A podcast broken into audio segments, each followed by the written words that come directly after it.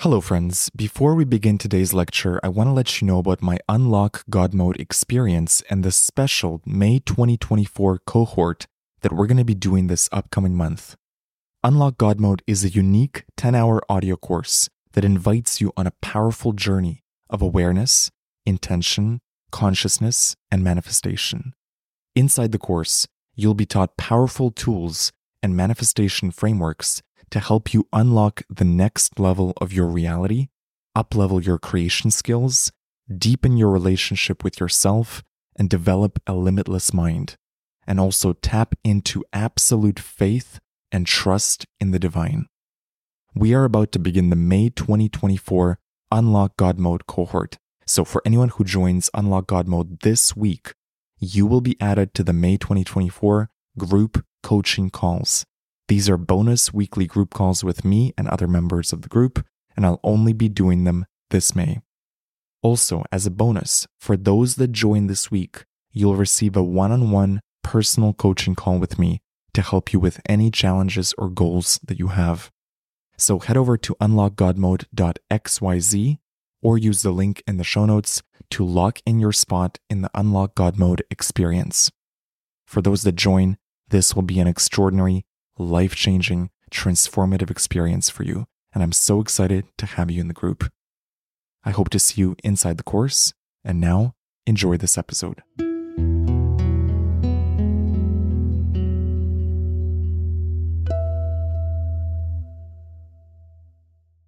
Hello, beautiful soul. My name is James Xander. Before we begin this episode, I invite you to download my free mushroom trip checklist. This is a free PDF guide that dives into everything you need to know for your next psychedelic trip.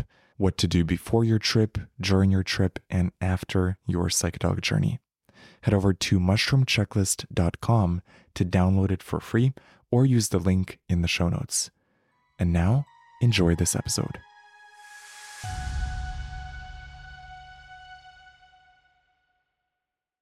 The thing with ayahuasca specifically is you never know what to expect.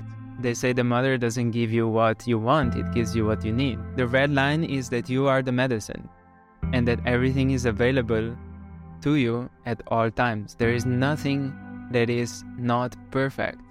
There is this God essence that is within you all the time.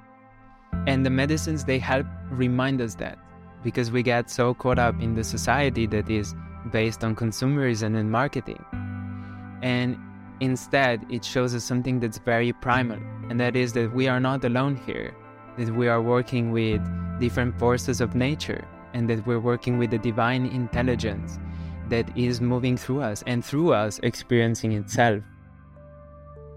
Welcome to the James Xander Trip, where we dive into spirituality, consciousness, mindset, plant medicine, and reaching your highest calling your soul's destiny. My first guest is a very special soul. He is the co founder of Vortex Retreats, and he has spent the last few years traveling around South America, learning from the indigenous communities and working with plants, breath work, movement, and meditation.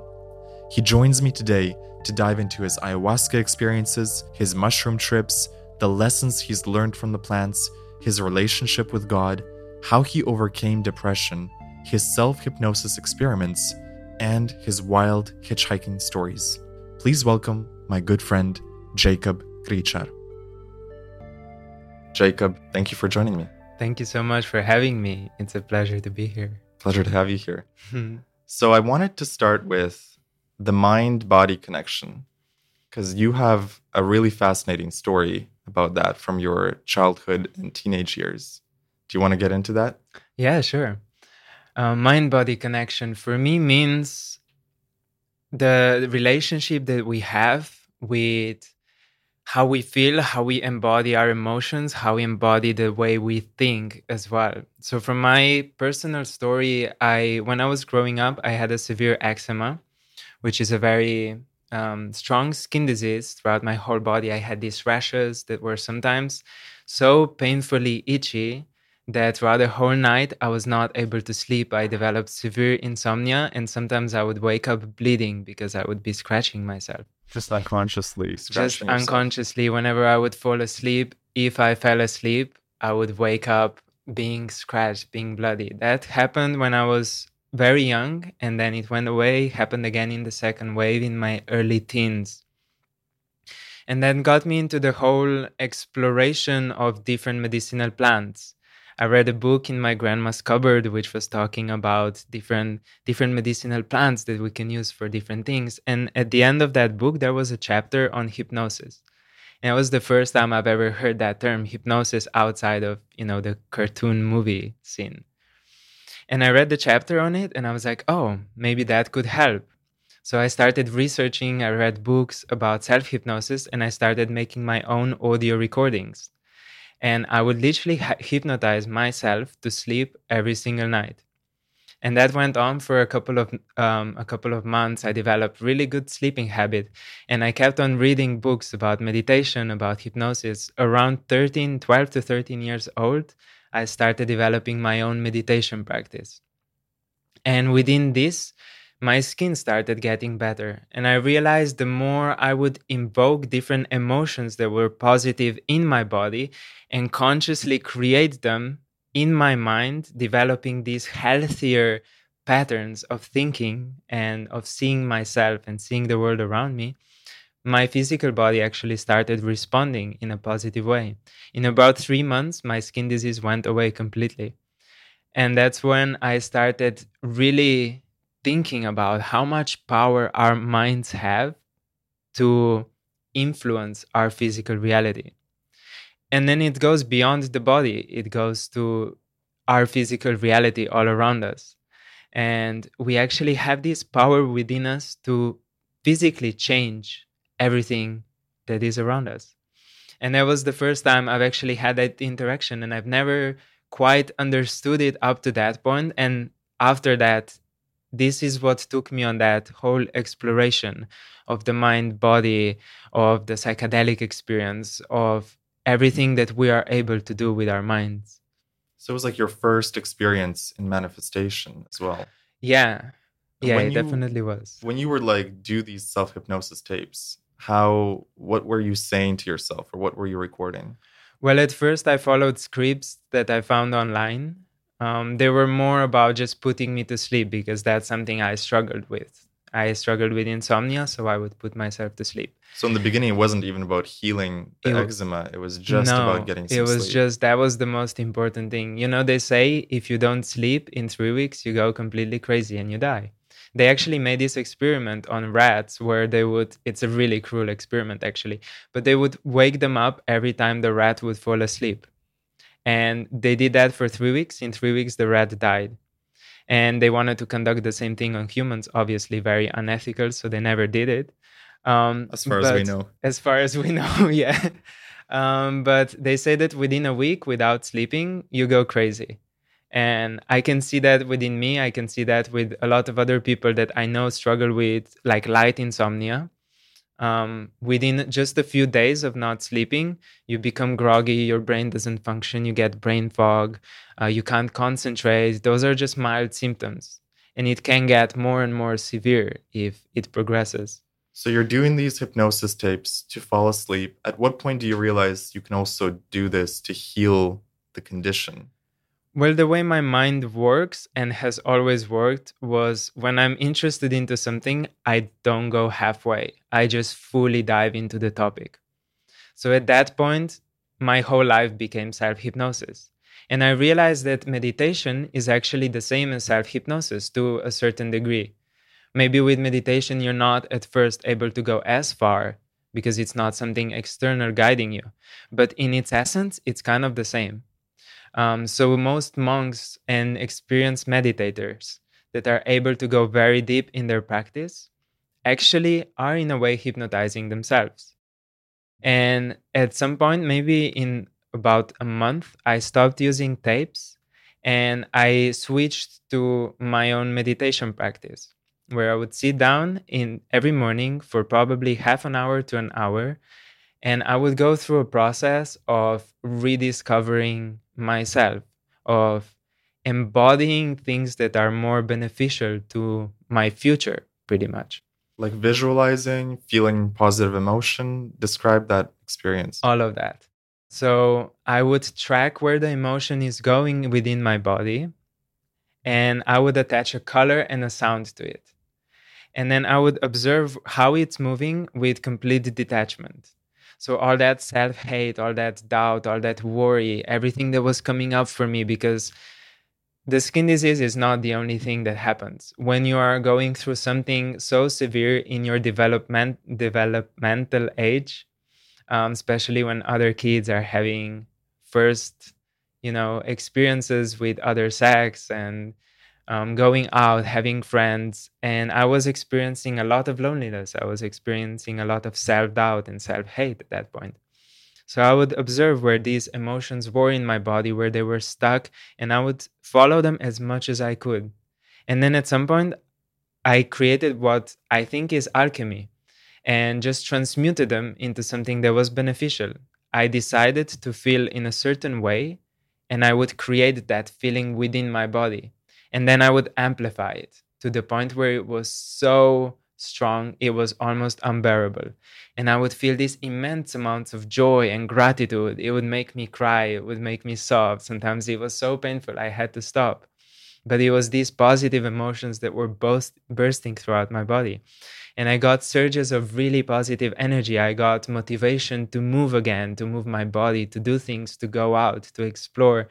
And at some point, just this pure ecstasy of life kind of transmuted, I think, whatever was physically wrong as well. And I think eventually this was what my, healed my body. And this was the entry point towards other types of spirituality and other types of self healing. Because if I had not discovered how much power we have in our minds, I would not change other parts of my life as well. If someone is suffering from loneliness or depression and they wanted to use a similar technique of tapping into those emotions, what, what would you recommend to them? I would recommend to start wherever you can. So there's a lot of tools that are available and it can be very overwhelming. When you search for something that you're going through and you search for the solution, there's a lot of marketing that happens. And everyone is offering you a pretty much this pill that is going to solve all of your problems. So, whereas this is EFT, the emotional freedom technique, or trauma release, or whatever it is, it's not a one time solution. It's something you need to work through. It's a practice. It's a practice. And the most important thing at the core of this practice is to understand that there is nothing wrong with feeling lonely and there is nothing wrong with feeling sad there accepting is accepting the emotion. Yeah it's accepting the emotion accepting the polarity. Mm. um, because i think we had this conversation not so long ago actually.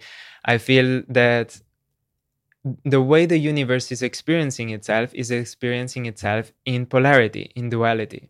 So one part is sadness is is loneliness. The other part is everything positive everything that we want to feel but you cannot understand what the positive emotions are if you don't have anything to compare them to. So it's just accepting that everything is going in cycles and everything is going in waves, and we're just experiencing every aspect of it.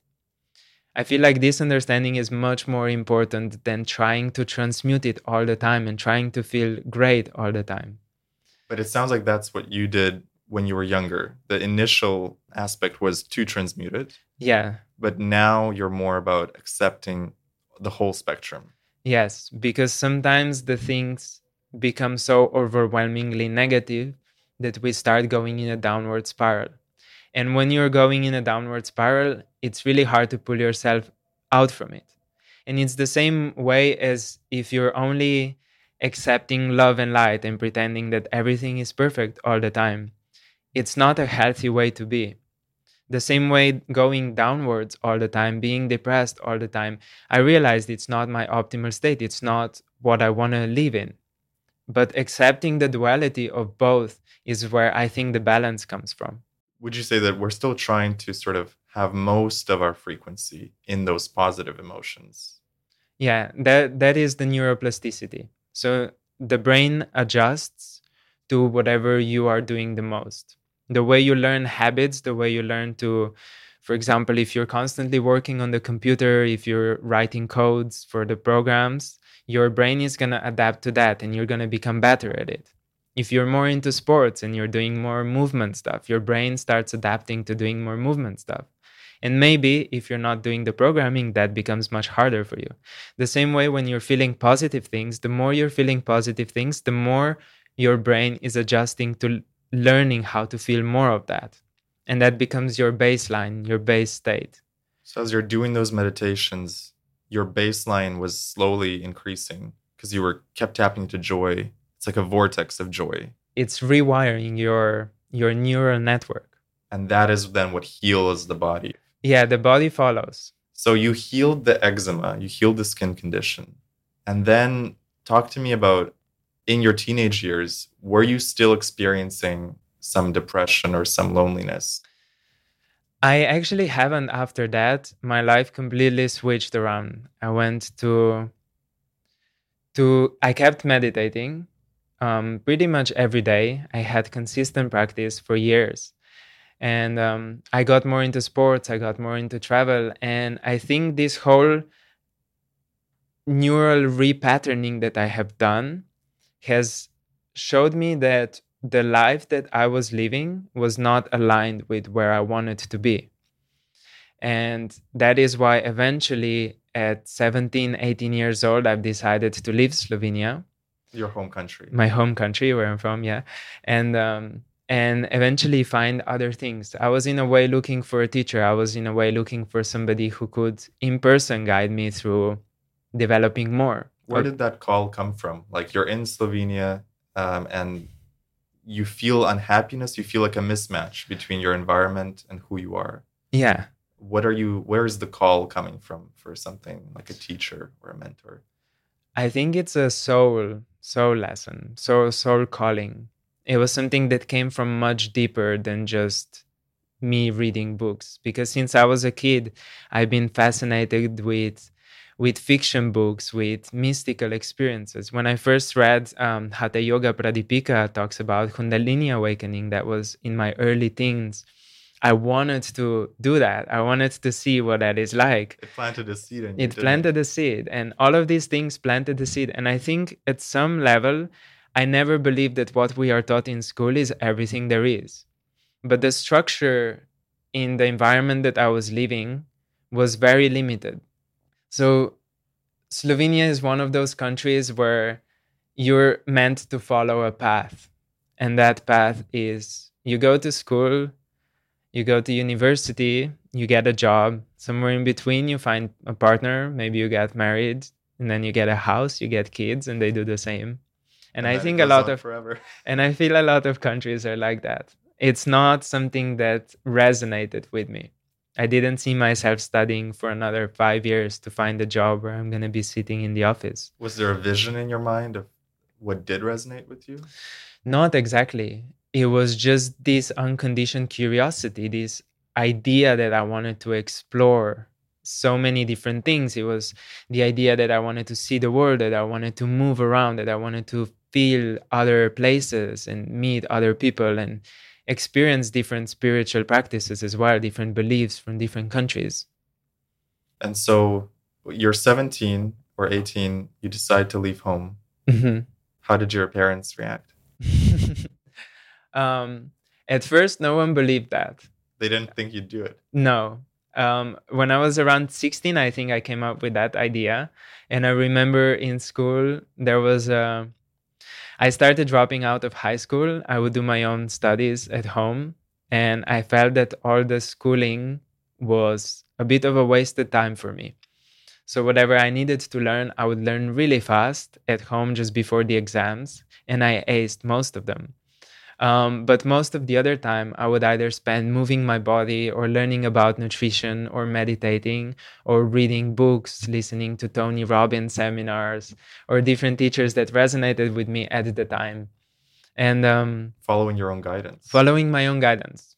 It, in a way, re educating myself. And I knew that what I was learning at school did have maybe a little bit of value, but not a practical value that I needed in life because I wasn't gonna go to university. I wasn't get gonna get a specific job.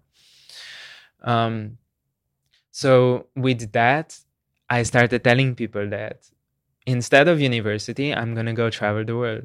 And the way they reacted was which is the, by the way the best thing that a young person can do right yes like, i always recommend to people go take a gap year go Yeah. backpack go live in hostels go wash dishes in some Mhm. restaurant like in another country Yeah, and I wouldn't say that. only for a young person. I would say for anyone. for anyone yeah Just being outside of this structure that you grew up in, it's so valuable. It's stepping outside of the box and seeing it from the other perspective and being like, "Oh, this is where I grew grew up in, and if it doesn't resonate with me, I don't have to stay there." and it's i think to see that there's so much more outside the box Yeah. we think we know that but it's when we really start traveling and we experience other cultures nothing really beats that Yeah. firsthand experience Yeah. so you're you're 16 you tell them you're leaving they don't believe you and then they believed me. They just thought I was going to come back in about a month. Mhm. but that didn't happen did it That didn't happen. no, it's been around eight years now. wow so when you first left how old were you I was, I think I just turned 19. 19 I was 18 to 19 when I left Slovenia. and what was the first country that you went to I went for a trip to, well, I've traveled before a little bit. I think the first really bigger trip that I've taken was um, to Romania when I was around 16 years old. And then when I was 19, the first country I went to was Israel. Um, came back to Slovenia for a short amount of time and then moved to Barcelona. And that move moved to Barcelona was when I eventually completely decided to break out of the matrix of the Matrix. that was in a the way. inception point that was the beginning of like the eight years of travel Yeah, that was the move that made it all happen. so you moved to barcelona but things don't go super smooth in barcelona do they No, they didn't.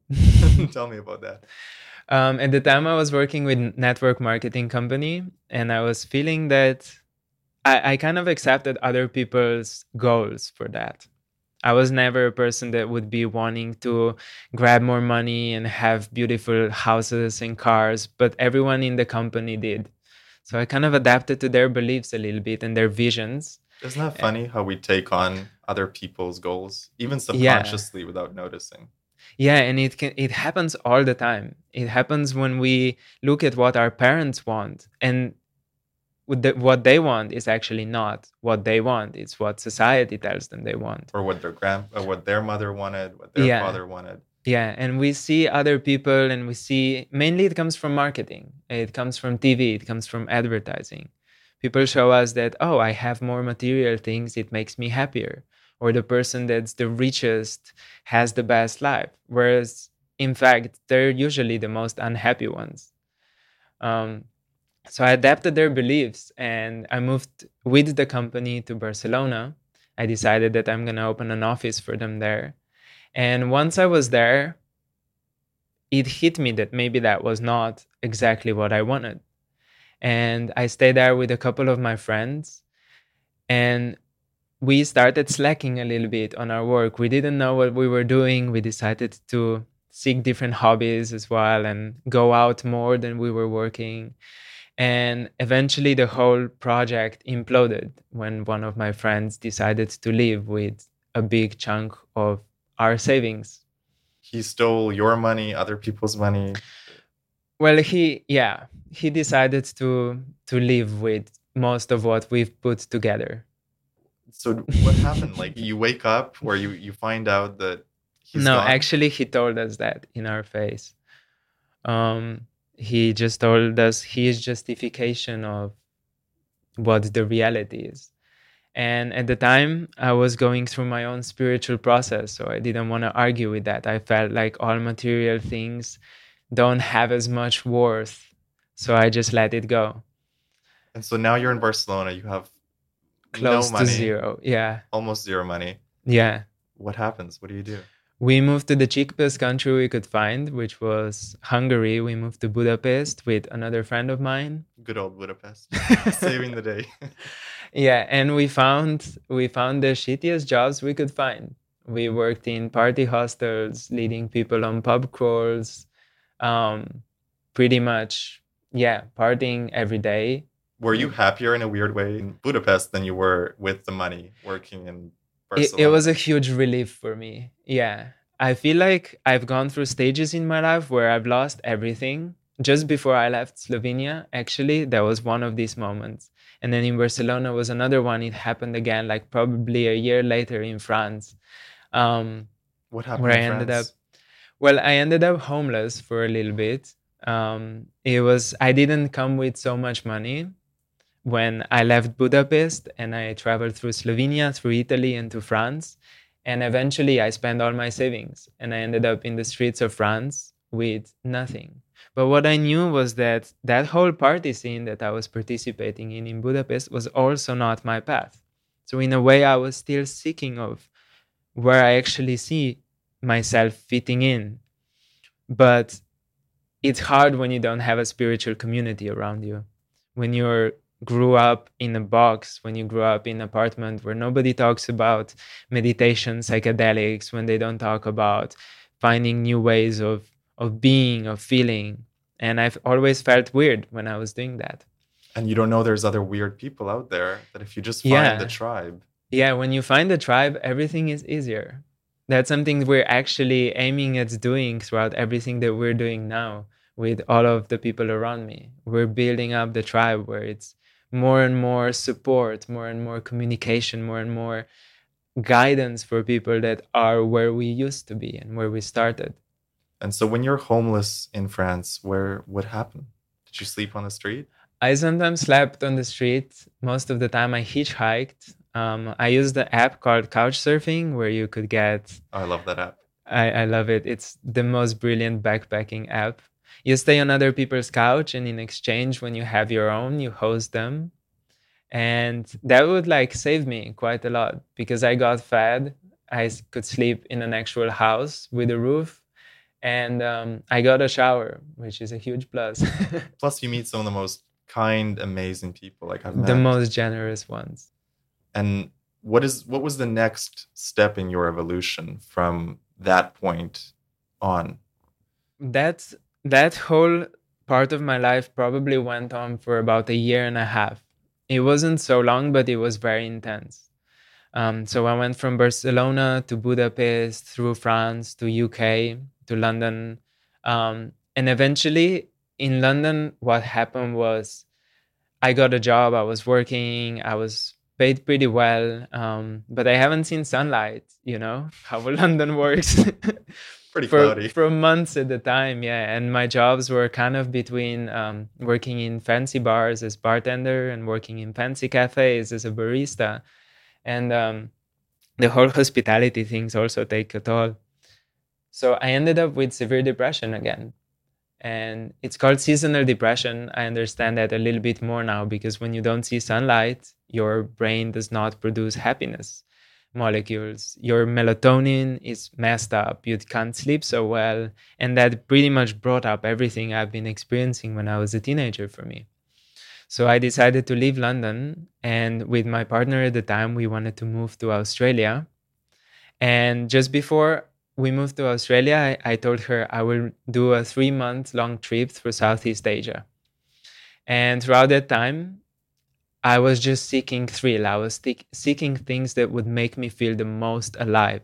I would motorbike through Vietnam like crazy. I was hitchhiking through the whole th- Thailand, all the way from Bangkok to Malaysia to Kuala Lumpur, which took me three weeks.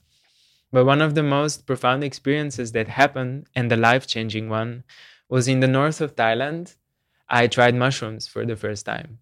And it wasn't a full dose, but it was just enough of a dose to break me out of that needing to numb through thrill.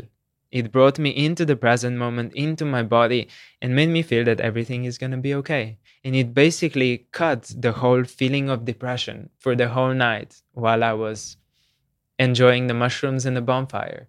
Dude, mushrooms are so powerful. They're one of the most beautiful medicines, yeah. And they cut through the BS. You know, whatever is clouding your mind, it's like they lift the veil and for yeah. those six eight hours you see the truth the truth of light the truth of love yeah the truth about yourself yeah so that first experience was even though it wasn't a full dose it was very powerful for you. It was life changing, literally. The next day, how what changed for you after that trip? It took me a while to process that, not because it was a profound psychedelic journey, but just because it changed how I was feeling so rapidly and so instantly. And just to be clear, um, until then, I have not tried anything aside from a little bit of weed in my teenage years and a little bit of alcohol. I was never a big drinker, even when I was bartending. So I've never tried anything else. So this journey literally showed me that there is a mind altering substance that can help you break through these negative cycles months of meditation for me before self hypnosis, self exploration, sitting for two hours down per day were the same effect as not even a full dose of mushrooms. From one trip. Yeah. From one trip. It's insane. It's it's, it's very ins- powerful. It's so crazy in the best way Yeah. that this one plant, actually many plants that we have access to, but hmm mushrooms can completely change someone's paradigm. hmm And it is actually something that happens when it starts rewiring your brain. What happens is we have certain parts of our brain that fire when we do things repetitively. So that's, um, for example, when you're driving a car, you forget you're driving a car. You go into this trance state where your body is acting automatically. Everyone knows that. They call it just the trance state. But what people don't understand is that your emotions are also stored as a chemical process in your brain. So whatever you are feeling kind of comes up on repeat as well. So, in a way, when you're feeling a lot of frustration with other people, when you're feeling unhappiness with where you are in your life, in your environment, that is something that your brain becomes um, puts on an autopilot. It's like clothes that you wear. So it's an emotion you're wearing. It Yeah. becomes comfortable. It it doesn't just become comfortable, but it becomes so ingrained in you that it keeps repeating over and over again. What's been proven with doses, full doses of psilocybin, is that it actually has the ability to completely stop that process. So, in a way, maybe you've noticed um, with your experience in mushrooms, there's a dose where it's a complete loss of self or loss of ego. And I think what happens in the brain is that this part where everything is automated just becomes so blocked that you cannot perceive yourself as what you thought you were, as these brain patterns. No matter if they're good or if they're bad, you just have no interaction with that anymore.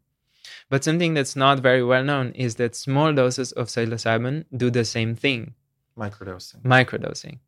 This is where a lot of scientific evidence actually can produce a big difference in someone's life.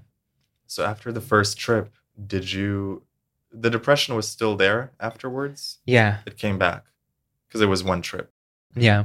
Did you start microdosing then and or or how did that how did your journey with mushrooms develop? So from then, it developed this fascination that did just not go away. So we moved to Australia, and as with many countries where mushrooms and different substances are illegal, um, I don't recommend finding that out, obviously, just a disclaimer. Um, but there are ways that you can get it. However, when you first arrive to a new country, you don't know anyone, it's kind of hard. You have to find the most hippie looking person. Yeah, you have to. so I did that actually, um, and I asked them if they can supply me with a decent dose of mushrooms, and it took months before that came through. came. yeah, but within these months, my fascination was growing. That one half dose that I've done in Thailand has just been um, been pushing me to research more. And I ended up reading a book called A Very Good Day by Ayelet Waldman, which describes how she microdosed LSD to heal her depression. And It's like a yellow cover, I think, right? yeah, yeah, it's a very good book. I would definitely recommend it. Um, there's a protocol in the book that says you do one dose every third day. And I think that comes from Psychedelic Explorer's Guide, um, another book that's really, really useful. But basically, throughout these few months, while I was waiting for this, um, I started developing a fascination. And the way I mentioned my mind works is I dive deep into research. So I started reading everything that happens, everything about neuroplasticity, how the brain works, um, neural networks, everything that happens chemically in the body when we're going through different emotions. I was reading about melatonin, serotonin, dopamine, how they're produced, how we can affect them with our daily habits. That's where my fascination for biohacking came from as well. I dove deep into the practices that would support that once it actually happens. Um, so eventually, my friend brought me a bag of mushrooms, and I decided to microdose with the same protocol. So one day's on, two days off. And microdosing means you take a sub-perceptual dose. So tiny, tiny dose. Tiny, tiny dose. So if you say one mushroom would be a full dose, you would take tenth of that. So it's meant to be sub-perceptual when it, where it doesn't inhibit your ability to move around to do daily things, but in at the same time, it does block that part of your brain that wants to feel the same things or have the same mental patterns. Do you know which part of the brain it's blocking? Um, we can research that. Okay. We can put it in. Yeah. But basically, it allows for the new patterns to come online. Exactly. Mm-hmm. Yeah. So I've noticed after probably around two weeks that the thoughts that would come up for me were very different. I would look out the window and instead of my thinking mind being in everything I wanted to do in the future or being in anxiety of the past, it would just be purely in the present, looking at what is going on outside and enjoying it. And I've noticed myself observing that. And this is where this dissonance between the self and the observer happened, the, the distance between them. Was that your first experience of that or you It wasn't. No, I've gone in that space throughout meditation quite a lot. But at that was... point my meditation practice wasn't very strong. Uh-huh. And this experience started like showing me that there is actually, you know, it's it's possible to like distance yourself and observe yourself enjoying the environment in the present moment. Um, and that happened after maybe two weeks of following the protocol. And every time after, the day after, I would journal, I would make sure that I track my experience. And within probably a month and a half, my depression was gone. Completely. And not not just gone a little bit, gone completely. I could not put myself in negative state, in negative spirals, let's say. I still had moments where I felt down, where I felt annoyed by things, frustrated by myself. But in a month and a half, that was not my state. That was not my baseline anymore. My baseline became the baseline of curiosity again. That's amazing. And I yeah. think the, the lesson also is that, you know, the consistency, taking it every third day or having trips if it's a full dose having trips once a month you know something where there's a consistent pattern is what helps the brain finally rewire bit by bit yeah it's a really powerful tool for that and so the depression was gone completely you still have moments where sometimes things get challenging of course we all do what do you do in those moments like I said before, I think the most important thing is to just accept that, yeah. to accept that it's a part of the duality of life. We all go through moments where our thoughts, our emotions are not the most highly beneficial ones. And in order for us to understand what is really positive, what is optimal, we need to understand also what is not. So if we constantly live in the state of pure bliss and pure joy, we don't have anything to compare it to. We cannot actually appreciate how good we feel if we don't feel bad sometimes. That is my perception of it. And of course, maybe someone doesn't feel that way. But I know from feeling very depressed for longer periods of time, it's something that's almost impossible to break out of unless you have guidance of other people or guidance of the medicine of the plants. Yeah. Um, so when you go into these circles, you don't see yourself how far down you go. But then at some point you realize, wow, this is not where I want to be. So, still having this realization, you can change your baseline. You can start feeling better and better. But don't forget what the lowest points are, because the more low you feel, the higher you can feel as well. It gives you this this dance, this roller coaster of life. And right now, where I am right now, when I feel these states, I honor them, I appreciate them. I don't dwell in them, which is a key difference, mm-hmm. but I honor them. And you probably appreciate them too in some way. Like, yeah. Ah, I get to feel the contrast, the yeah. juice of life. And then yeah. you know that you'll be able to bounce back from that. For sure. And just the trust in divine, in the source, comes very strongly here because you know that you are given these experiences to grow. There is no negative emotion that just comes out of nothing. There is a lesson there, just as it is in positive ones. They're not just there for you to enjoy it, it's for you to learn something from it. Um, in the same way, all the negative, quote unquote, negative experiences in life, they come as lessons. So the more we appreciate them as lessons, the less we dwell in them. Yeah. And the more we learn, and then we don't need to repeat them again in this vicious karmic cycle. It's like learn the wisdom of the lesson, not blame yourself or beat yourself up for it. Yes. Um, when was the first time you tried a full trip on mushrooms, or was that many years later? That was quite a bit later. Yeah. Um, after after my experience in um, in Australia with with the psilocybin microdose, I felt a really strong call to go to Peru to try ayahuasca.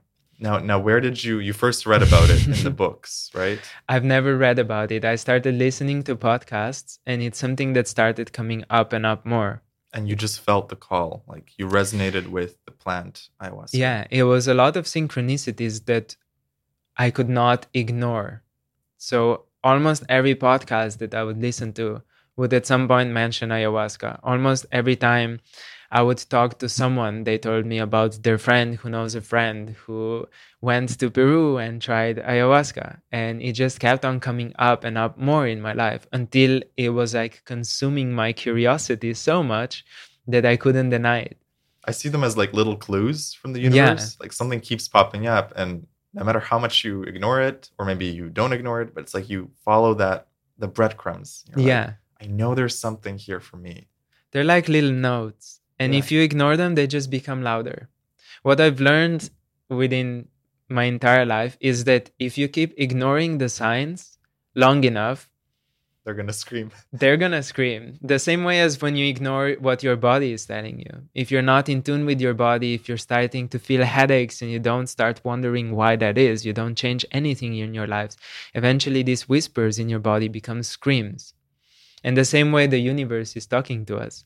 If you are quiet enough, if you are perceptive enough, you start seeing the little synchronicities that are showing you what your next steps are. The if listening you, is part of that process. The listening, the observing, the quieting down your monkey mind as well. And because ego wants to control, ego doesn't want to change things. So, in this way, this is kind of like a battle between ego and the universal synchronicities. But if we don't listen to these tiny little signs, sometimes you're going to get something big, like your whole life might fall apart for you to change your environment. Because, I find that like the sh- I don't know if for you it's the same, but the shrooms opened up my listening capability, the intuition, you know, yeah. like I things that I was ignoring maybe in my youth. Suddenly mm-hmm. I could see, okay, this is a clue I need to follow.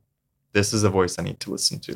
Yeah. It's like something came online that maybe was still there before, but less audible. Yeah. That is that is pure intuition. Yeah. And that comes I think shrooms are an amazing tool for that. It just opens you up. Yeah. It's fantastic. I do think they're just one of the tools though. I don't think they are necessary.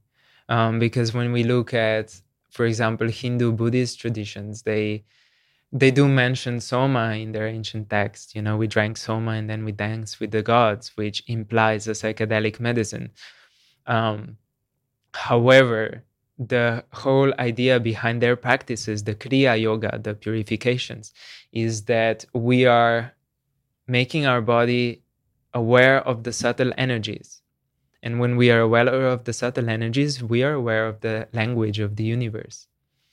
And this language of the universe, again, comes in the same way. You either hear the whispers or you're going to be forced to hear the screams. If you need to change your environment, you might get subtle clues. Oh, here is a podcast on ayahuasca. Here is something that's telling me to Peru. Oh, on my whatever is tracking our advertising on our social media is popping up Peru for me all of a sudden. And if we listen to that, kind of makes a lot of sense. And if we don't listen to that, something might happen that might completely shatter your comfort zone. Mm. And in this way, I think it's much better for our soul to learn by observing, by listening, by flowing with it, without trying to force or without trying to grasp the comfort. So you're in Australia, you hear the whispers. Mm. I must go to Peru. Yeah. It took me a few months to to really listen to them because I was so comfortable there. I was so in love with everything around me. I had the most perfect situation. Um, and no desire to leave. No desire to leave. I could have stayed that there for a very long time. But eventually, the whispers became much louder, almost the screams. And at that point, I left everything. I moved to India, did my yoga teacher training, and from India, came through Europe and flew to Argentina, which was my first stop in in South America. Why Argentina? Well, it was the cheapest flight. Oh, okay. no other that reason. makes sense. Yeah. Yeah, it was very easy to get from Barcelona to Argentina. And I was thinking my route will be stopping in Argentina for about a week or two and then making my way up to Peru. That didn't happen, did it? No, it didn't. Tell me what happened. I ended up staying in Argentina for probably around three months. I was learning Spanish, I was traveling around. You got um, pulled into the vibe in Argentina. I got pulled into it a lot. Yeah, it's hard to resist that. Cool. So it's, it was a good experience. It was a very interesting one. Yeah. It wasn't what I was looking for. And I think because of that, um, again, I was like forced to hear the screams because I was supposed to go to Peru. That was my that was my mission. Um, but I got stuck into everything that was comfortable again. And Argentina was fun. It's and like you're moving through dimensions and you yeah you're almost at the dimension you want, but it's a little bit off or it's a little different. It's yeah. like a limbo in between. Yeah. And I think the way the universe works and the way manifestation works in general is um, when you have something that you want to do, something that your mind is set on, you get these pings and you get the tests. And quite often the universe gives you almost exactly what you want. You have a very clear vision of what you want, and it gives you something that's just like a step before that and it watches if you're gonna take it. Like a partial match. Like a partial match, but at the same time, it's a test. Uh-huh. Because if you take that partial match, it means that you're not fully resonating with the full match. You're not holding out for the, the actual vision. You're not, you don't fully trust and believe that that actual vision is fully going to manifest. So you take something that's almost there, but not quite. I and, see that a lot in relationships. yeah, and that and that actually um, it's a test, and it means that you still haven't learned everything that you need to learn to mm-hmm. really have this new reality in its fullness. So you need to step back and learn more until you're ready for that really full, complete vision. So for me, I got stuck in Argentina because there were still parts of me that wanted to have this lifestyle where it was all about social interactions. It was all about indulgence. Um, and that's very easy in Argentina. It was all about travel. It was all about things like that. And um, was it almost like you took your Australia vibe and brought pieces of it to Argentina?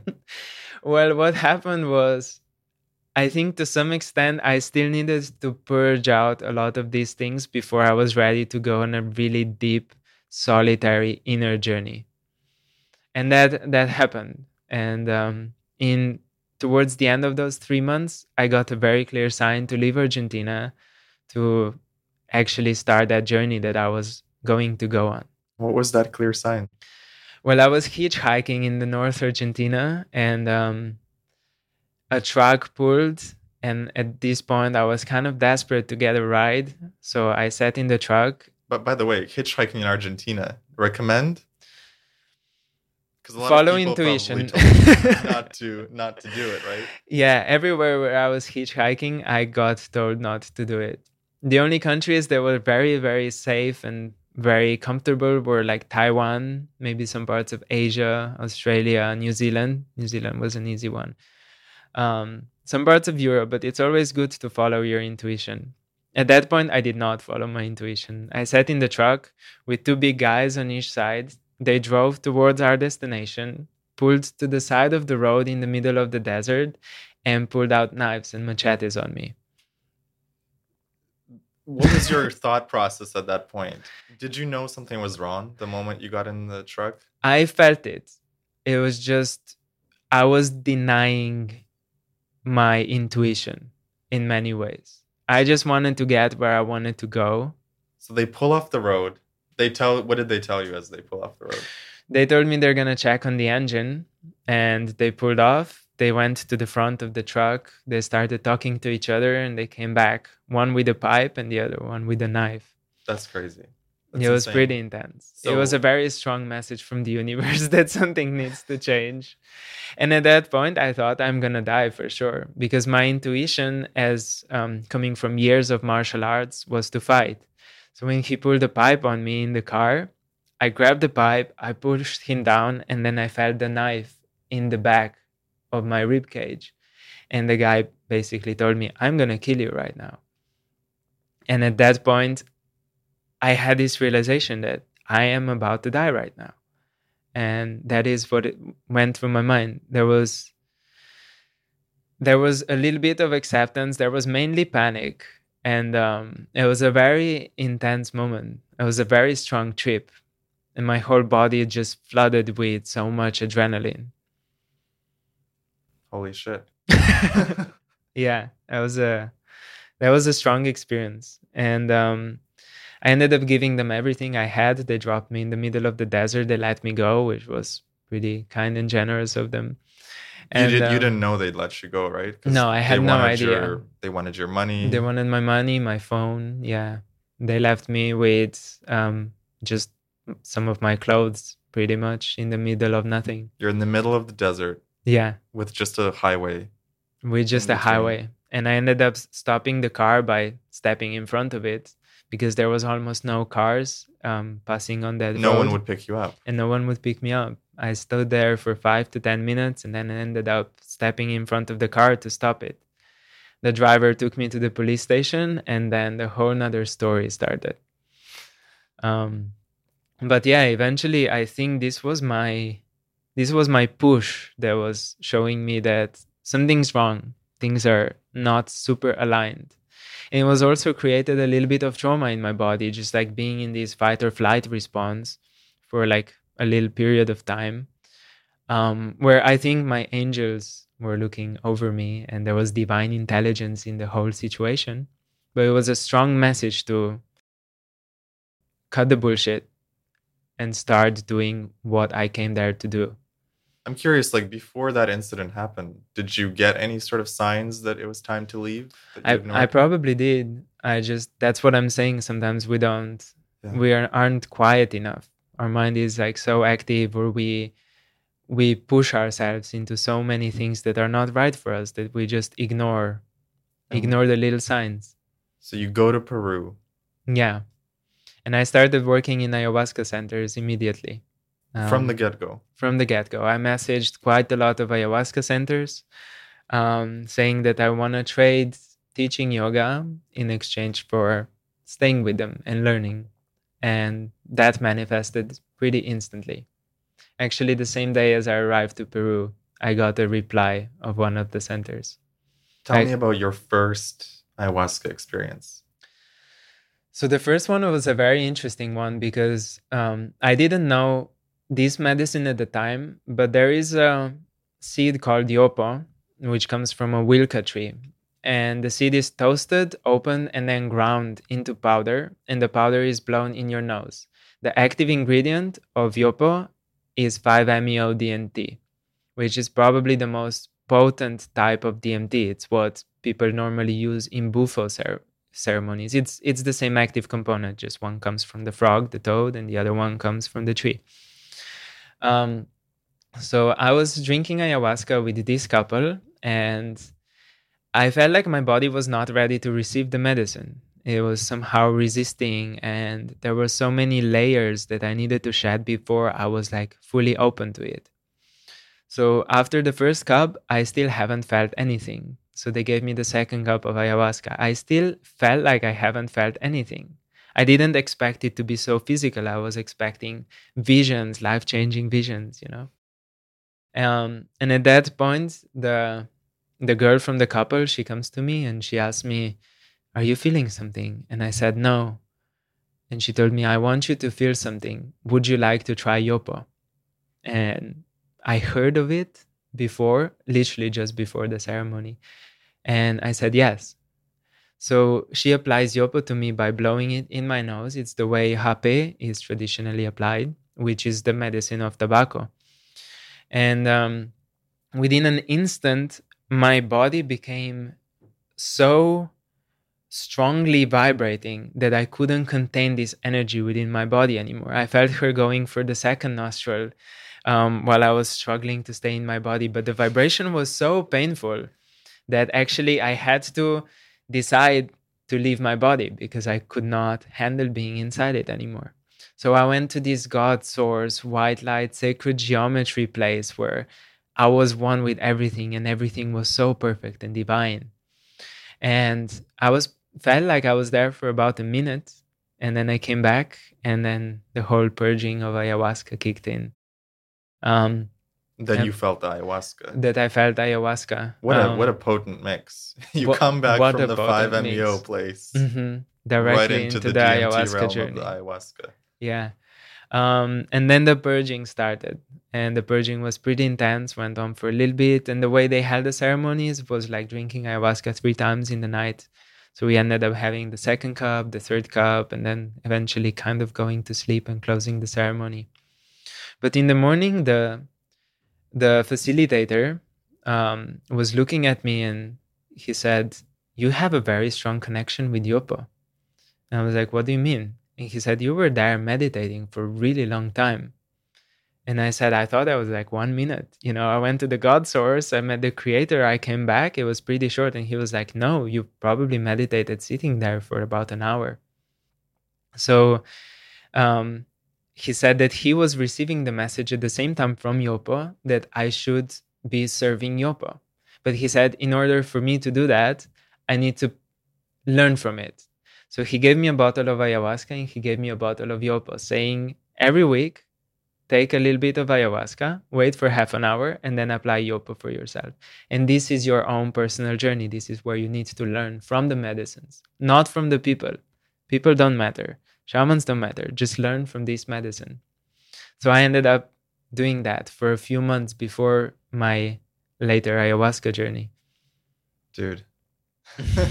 who who goes to Peru and the first thing they get is a little bottle of ayahuasca, a little bottle of yopo to do their own personal journeys. Yeah, it That's was pretty nuts. It was really interesting because later on I haven't done any research on Yopo, but later on, probably not so long ago, about a year ago, I learned how intense Yopo journeys are for most people.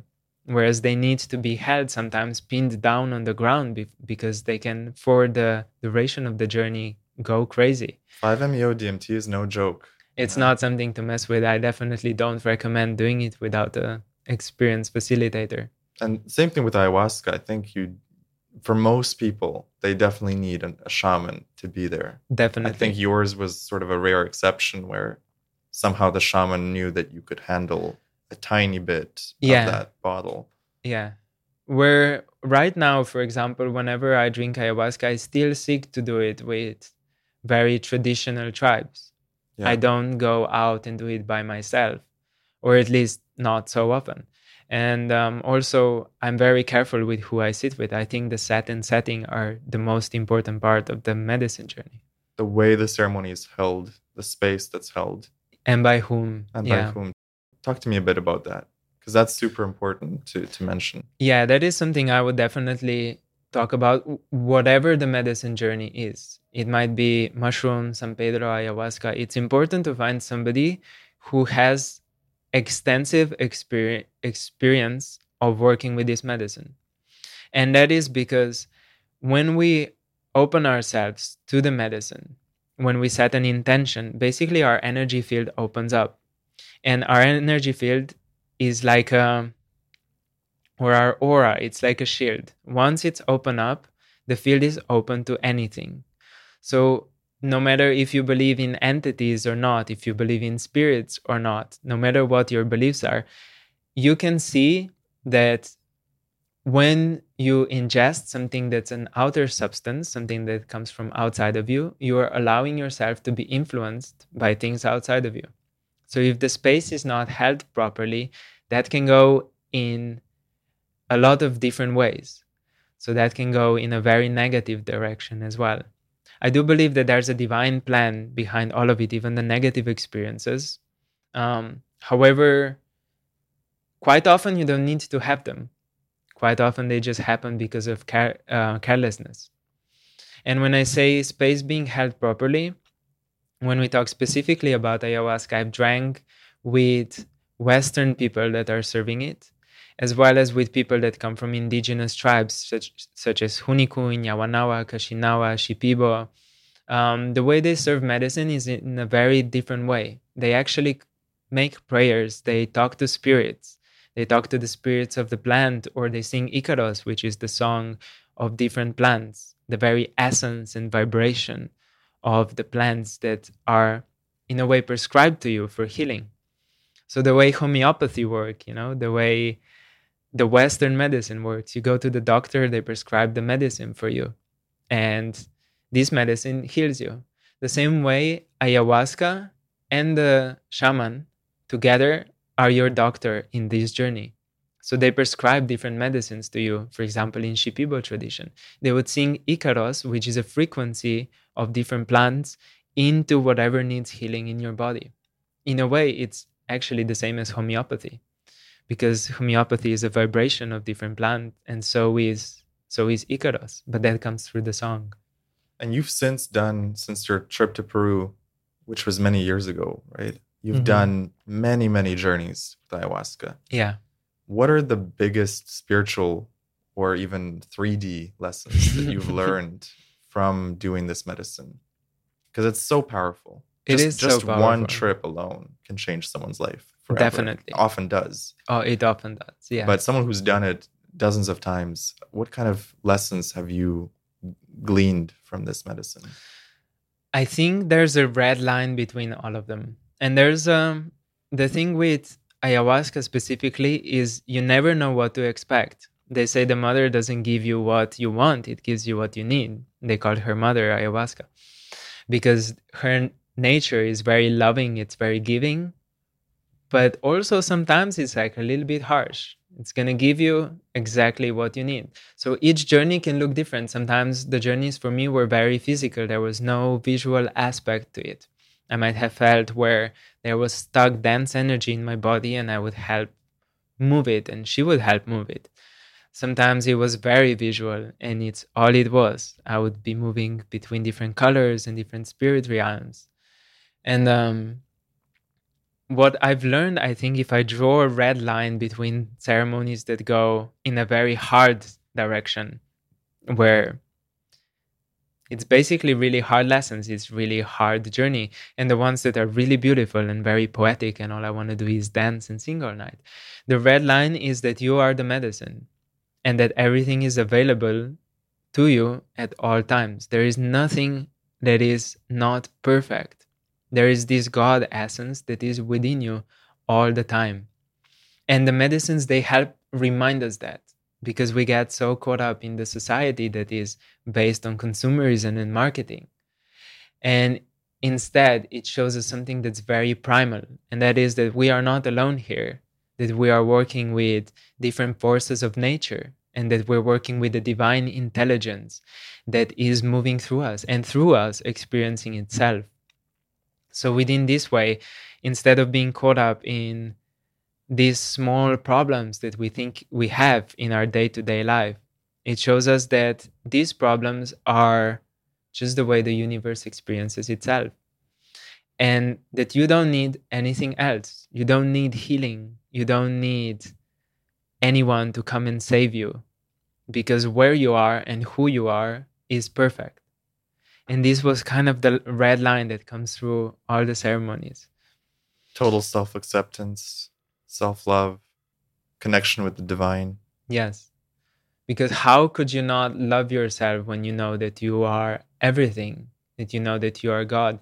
And in the same way, it goes to accepting the shadow aspects of ourselves as well. Sometimes, in the way some ceremonies are held, they become quite chaotic, and those are actually my favorite ones. um, the Hunikuin ceremonies, for example, they become very, very loud. They dance a lot, they sing a lot. Um, and when they hold space for mainly for Western people, I haven't seen that happen so many when it's just the indigenous. But in the when they hold space for Western people, quite often there's at least one person that's heavily purging a lot of really deep shit, let's say. And um, at first, when I was first seeing this, I was thinking, wow, this person is really, you know, heavy. They're really dense. They're really toxic. And throughout a few ceremonies like this, when I was actually supporting to hold space for that, um, I started to realize that it's not that person. That person is the aspect of me. And my healing journey within that ceremony is me accepting that this is also a part of humanity. This is also a part of society. We cannot just think in our spiritual community, you know, we're all healers, it's all love and light. No, we have to look at the collective. And the collective has some bad stuff going on.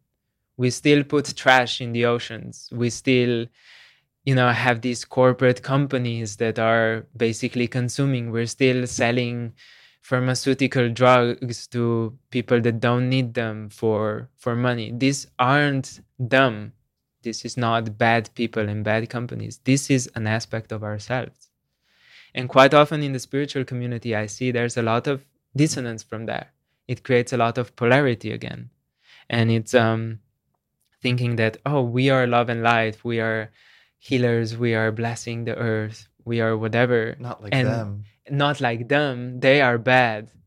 But accepting that shadow aspect of us is not fighting the war. Because when we resist something, we're actually feeding it. So understanding that I am them in a way, there is an aspect of me. And until I heal these all these aspects of me, nothing else is gonna change. We cannot change humanity. We cannot change society. We cannot change anything until we change ourselves. And this is again coming from this this self-acceptance and this love because if i am god if i am divine if i am perfect and everything all the time then i am equally good quote unquote as i am bad so everyone has a shadow aspect everyone has a shadow aspect. What is the inner work that we should all be doing to or the shadow work as it's often called? Do you do any of that and i think it's an individual practice. I think it's understanding what is coming up continuously and healing it. I think this is the school of life. I think this is why we incarnated in the bodies in the world that we did. And we are blessed with at least everyone who is listening to this podcast you know we are blessed with so much information. We are blessed with such a community, such strong knowledge. Even the internet itself, we can look at it as something bad, but in a way, it's just a connecting web, just like ayahuasca. It's something that is etheric. It doesn't really exist, you know, if we think of existing as a physical reality. Um, but it offers unlimited information, and we can learn from that. And throughout that, it becomes an individual journey. And when you realize that you are divine and you let yourself in complete devotion become an instrument of the divine, then you're going to notice that things come up in you that are not of the highest vibration. So, for example, if somebody cuts me off in traffic, I might feel that anger come up for me. And what do I do with that anger? Because this is not my anger. This is the anger of everyone. This is the collective anger. This is the energy of what needs to be transmuted. So, what do I do with this? I just look at it and I accept it. And I accept that this is what I am. The aspect of me is feeling this emotion because I am everything. So, this emotion needs to exist as well. So, I think the whole shadow work, the whole the whole idea of going into the darkness it's shining the light on it. So when we go into the darkest caves and we shine the light on it, it's not dark anymore because there's a light in there. Are most people not even going into the cave? I would say most people are heavily avoiding that cave. yeah. I think it was Joseph Campbell that wrote the cave you seek to the cave you fear to enter holds the treasure you seek. Mm. And most people are very afraid to enter these caves. Do you agree with Campbell that there is a treasure in there? For sure. I think everything that is missing in our lives, we, we all want magic. We, we all grew up on fantasy. We all want to live in a world where everything is possible. Um, and yet, when the magic comes, we either numb it or we ignore it.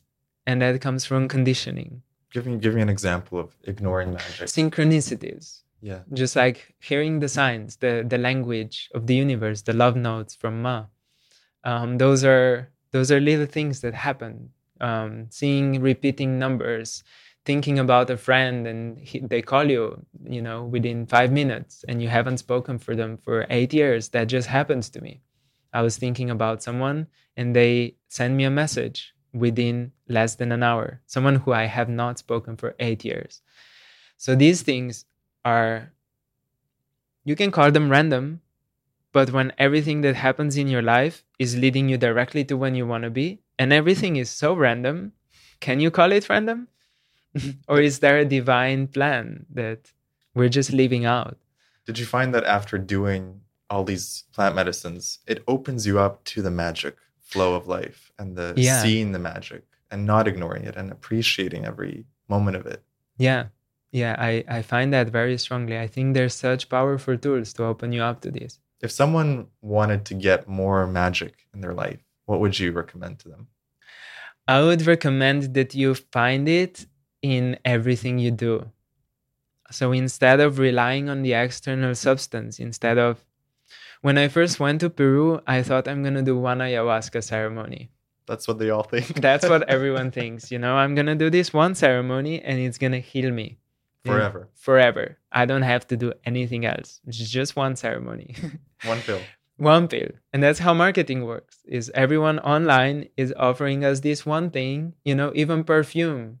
You mm. see an advertisement for perfume and everyone is so happy putting these toxic chemicals on their bodies. And they just look so blissfully happy. And you're like oh i want that perfume. It's gonna make me happy. Um, i would say if you want magic just create it. Every time you close your eyes there is infinite amount of possibilities. And the way the universe works is we're not limited to a physical reality what we see what we touch are just different different frequencies that are concentrated to to certain vibration. For example, our visual um, spectrum is very limited if we compare it to, for example, other animals. Our auditory spectrum is also very limited. And we know that. We all know that. We've learned that in school. But we don't know that it's actually the same vibration so the whole universe is made out of this connecting field of vibration, and our physical senses only allow us to see probably a percent of it, if. And when we meet people that are psychic, that are able to see in other worlds, or when we experience with uh, have experience with psychedelics, those things open up for us, and then we just deny believing that that is there all the time we just think oh this person is psychic or we don't believe that they're psychic you know maybe we doubt that they exist. Maybe we think they're charlatan. And the same with psychedelics. We think these experiences are limited to psychedelic journeys. They're just imaginings. They're just, just- hallucinations. It's just your mind blowing up a little bit of DMT and you're just hallucinating a little bit. The reality is that it just opens up the veil. It just strips you off your limitation of the five senses. Looking Suddenly, veil, yeah. you have perception of everything that is. And you can either rely on these substances to give you that, or you can think it's something that's outside of you. Or you can start to quiet yourself down so much that you're able to perceive that in your day to day life. And this is where actually real magic happens is when you realize that when I look at an object that seems that seems dense, that seems solid, it's actually just moving particles. And that's something quantum physics has been talking for a little bit. The problem with quantum physics is that it's full of scientists, and scientists think in equations. But instead of thinking in equations, let's think in magic. Let's think that we don't need to understand it intellectually, we need to experience it. And what's a good example of that? It's emotion, it's manifestation, it's the thought in your head. The thoughts, you cannot grab them. Same with emotions. They're not something you can quantify, but it is very present in your body. And just like when you see, um, when you look into dimensions, the second dimension, if you look at the square, that's a second dimension. If you look at the cube, that's a third dimension. But let's say you have this cube and you shine the light on the cube. You see the shadow of the, the cube is the square. Mm-hmm. So the third dimensional objects always have a shadow of this two dimension. So the same way fourth dimensional experiences have shadow that is the third dimension. So whatever we feel and perceive in this seemingly solid reality, it's actually just a shadow of the dimension above that. So our emotions, they're not graspable. Our thoughts, we cannot grasp them. We cannot put them in the third dimension. We cannot limit them to time or space. But they are, in a way, what is creating our entire reality. And I think this is how this power of healing your physical body or manifesting your physical reality can actually happen. It's because when you are in control of something that's a fourth dimensional experience, you are shedding the the shadow of, in the third dimension. I love that you bring up the shadow of the fourth dimension. It reminds me of Neville Goddard's work, Mm. where he talks about how this 3D world is just a shadow. Yeah. And he actually talks about the fourth dimension being the real world, like the world of your imagination, the mental world Mhm. is the real world. And this is just the delayed, time delayed shadow. Exactly. Do you have any manifestation techniques or do you work with intention or affirmations or um, i'm curious about your practices around manifestation So the retreats that I lead, we actually incorporate a lot of these things in there. We um, do a lot of practices such as emotional freedom technique. We do trauma release exercises, which are more like physical ways of dealing with emotion. But then we also add a lot of visualization. We also teach people how to um, do their own sh- shamanic journeys through through visualization, through their own internal processes. However, in my personal life, I found that when I'm trying to manifest, there's always this this dilemma aspect to it, where I know that there is a divine plan, and I believe I believe in the God essence, maybe not a God with a beard or a God without a beard or ten different gods, but there is this the source this source, this connective field which we all come from. i think joseph campbell called it the, the great solar light The great solar light. I like that. Jung was talking about it, the collective unconscious as well. I mm. think it's maybe collective unconscious is a little bit of a limiting term. I think the source is a pretty good term, but that's also limiting because it's not just the source, it's also everything that is right now, mm-hmm. not just where things came from. Um, but I would say that there's a our, our soul come as aspects of this infinite energy. And we are just fractions for it to experience itself. So, in order for something that is infinitely perfect, that is completely divine in its perfection, for it to know what it is and experience itself, it needs to create contrast. It needs to create duality. And they describe that in Taoism. First, there was Tao, and then from Tao came the duality. It came yin and yang. From yin and yang became the elements. Um, pretty much all the holy books talk about the same the same principles the way um, in Hinduism as well, the world was created, the way in Bible the world was created, it all came from this one source, one God. And um, for it to know itself, it needs to create polarity, it needs to create duality. The Hermetic principle of polarity talks that we do not know one if we don't know the opposite. So in this way, we all incarnated as souls, bringing each other lessons. And our lessons are to trigger each other, sometimes in good ways, sometimes in bad ways, sometimes through throwing trash, and sometimes through spreading love. And um, and this is one of the most important things that we are here to learn: our soul lessons.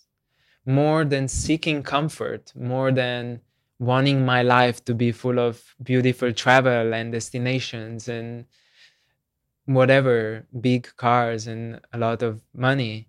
More than that, my goal is to evolve my soul as much as I can before I die. Because all the material stuff is going to go away. Even this body that I've worked so much on creating to as much perfection as I possibly could, it's going to die. But the soul keeps evolving. So, this is the dilemma I've had within my manifestations because my ego, my physical body, it wants comfort, it wants to feel safe and I know that on a soul level, I need to push it out of the comfort zone to have it growing. And this is where I think my biggest soul lessons actually came from the experiences that were so extreme. When I was homeless, when I almost died in Vietnam on the road, when I was robbed in Argentina, those moments were where my soul just got a massive upgrade, such as most ayahuasca ceremonies I've had actually. Probably I've done dozens, and I would say maybe half of them were very pleasant, and the other half went to the most pleasant, extre- unpleasant extreme.